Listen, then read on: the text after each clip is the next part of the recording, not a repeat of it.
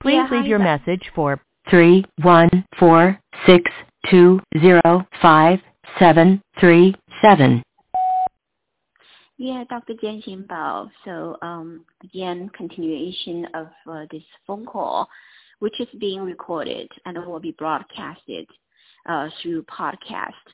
Um, the purpose is to let uh, Washington State people uh, hear the story of Dr. Tao Wang Wang, the true story, and understand that you know the CCP infiltration manifests in a very beautiful piece of land state called Washington State with this very glorious name of the founding father of uh, this nation.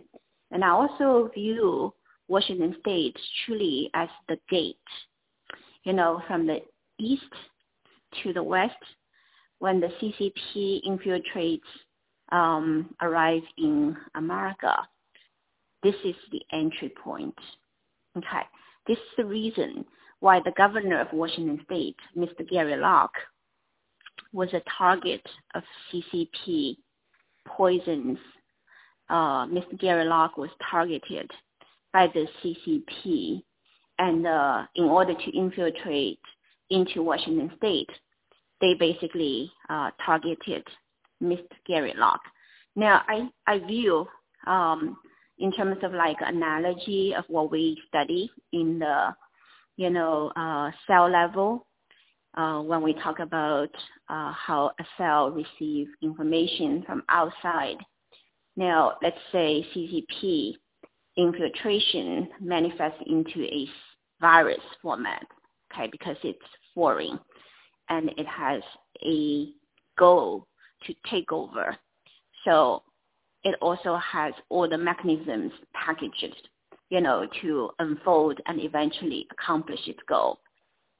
So in every regard, uh, CCP infiltration process, it's just like the COVID-19, Wuhan pneumonia, CCP virus, you know, enter into the human body. So uh, when the virus enters the human body, um, first of all, it needs to enter, you know, through some helpers, um, and they usually target um, a protein on the cell surface called a receptor. So ACE is receptor for the COVID-19 virus, uh, SARS-CoV-2, right? So uh, um, Gary Locke, um, in every regard, I would say he served as a role as CCP virus. Um, and uh, let's say Washington State is like a cell of the tissue, and then the organ um, called, you know, America. So Your recording has reached the maximum length. To replay